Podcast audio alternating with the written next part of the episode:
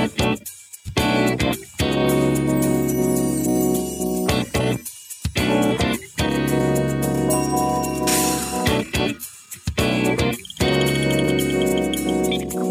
is the award winning Travel Planners Radio Show with Kevin and Sue McCarthy.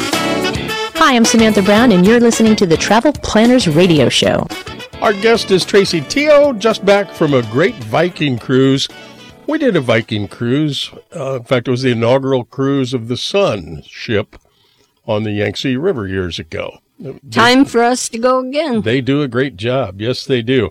You mentioned Vienna before we took a break. That's another beautiful city. Tell us more. Oh, yes. That was definitely one of the highlights of the cruise. Um, and, you know, Viking offers a number of shore excursions, and one is included in every port. And so the one that I chose was I wanted to see those world famous Lipizzaner stallions. Aren't now, they gorgeous? Um, if you're not familiar with them, they really are. They're so graceful and they're snow white and um, they're trained to perform all these, you know, advanced moves. Um, they call it airs above the ground.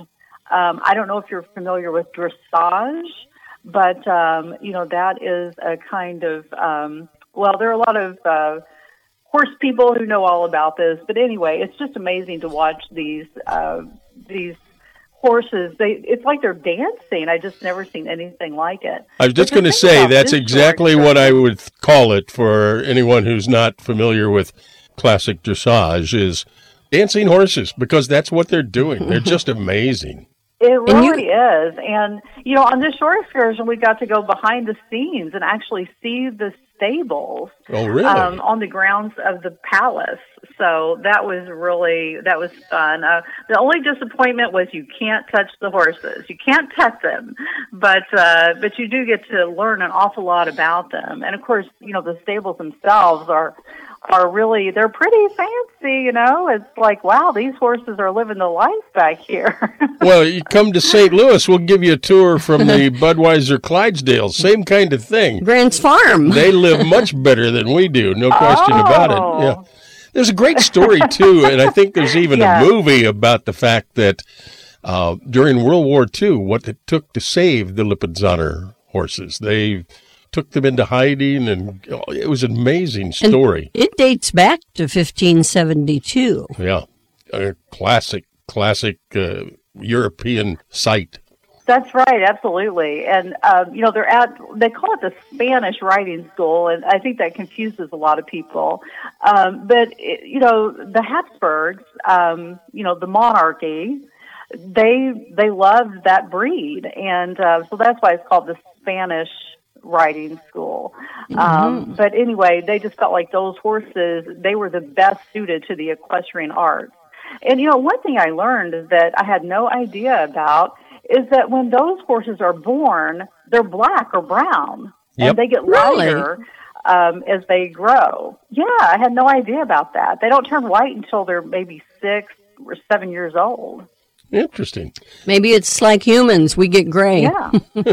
Up to Passau. That's another beautiful city. Tell us more about your trip to Germany. Yeah, well, one of the highlights there was that um, we went to St. Stephen's Cathedral.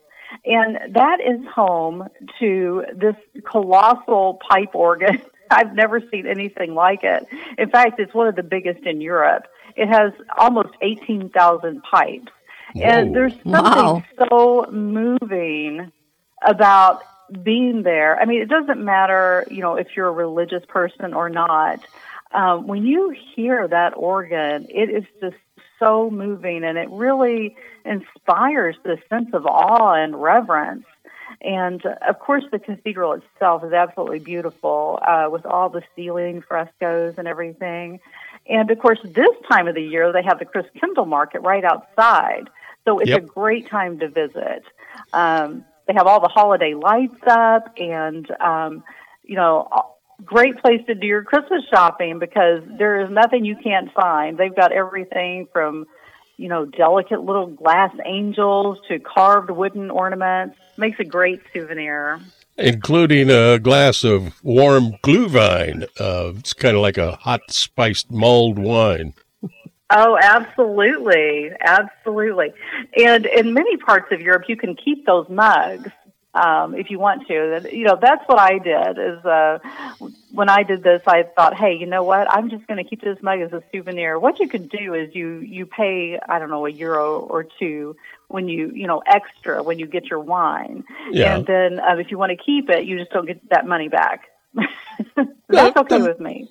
Yeah, no So- problem. What did you buy? Souvenirs or Yeah. Chri- Christmas things? Uh, there's, like you say, there's something for everybody. There really is. I mean, it, it's just, and of course, these Christkindl markets are are all over that part of Europe, and um, so anytime you see one, I would really recommend you stop by. I mean, I came back with so many different things, and um, you know, things that hey, you know, it's it's something special. It's not something that you're going to find at a department store here in America, you know. So it really is special. And uh, of course, after a long day of Christmas shopping, you can go back to the comfort of the Viking ship. Um, they're known for their long ships, and they have a fleet of more than 50 of these. And what I like about the Viking ships is they're small, um, only 190 passengers aboard. So you kind of get to know people. Unlike, you know, on some of those larger ships, you know, they have thousands of people. Oh, yeah. They're so comfortable. They're essentially floating boutique hotels. And uh, they're just so spacious, you know, and um, good entertainment on board, good food. So um, for me, that's that's really the way I like to see Europe. Well, Tracy, you know I like to eat. So, what was on the menu on Viking? If it was like ours, it was sumptuous. Oh my goodness, what was not on the menu? Every day we looked forward to seeing what we were going to have. So many wonderful desserts, and um, you know, of course, the wine. They're very much into their wine there, and um, you know, you there are just so many things. I can't think of one particular thing, but I know that every day was a treat. And they are um, known you know, for such that I wanted- wonderful pastries over in Europe. I'm sure you had a lot of those. Oh yes, I did absolutely. Yeah, and especially in Vienna, um, you know they ha- they have something called the Sacher Torte, which Right. is kind of like a chocolate cake. So I tried that a lot of different places, and of course you can get it on board the ship too. So Uh-huh. yeah, no shortage of good food over there. And when you Yeah. go to the Chris Kindle Market, also lots of great treats. They have something called a snowball, which is a, a nice little pastry. And um, so, yeah, you can. In fact, I would recommend that when you're at the Chris Kindle markets, make sure you you get some of those delicious Christmas treats that they offer. Did you come home with one of the uh, what is it? The nutcrackers? You know, I didn't, but if you want one, you can certainly find one because they have a wide variety, every kind you can imagine. Hey, Tracy, give us that Viking You know uh, website and uh, our listeners can take a look. Yeah, absolutely. It's VikingCruises.com. That's simple enough. Yeah. And Well, there's also enjoy an the- 800 number. Um, Go ahead. yeah, there's an 800 number. It's 800 304 9616. Super. Enjoy the holidays, and I'm sure we'll chat again soon. Tracy T.O. And your it, your Instagram site quickly. It's Go Big or Go Home Too. That's The great. number two. All right. Thanks for being with us. All right. Thank you so much.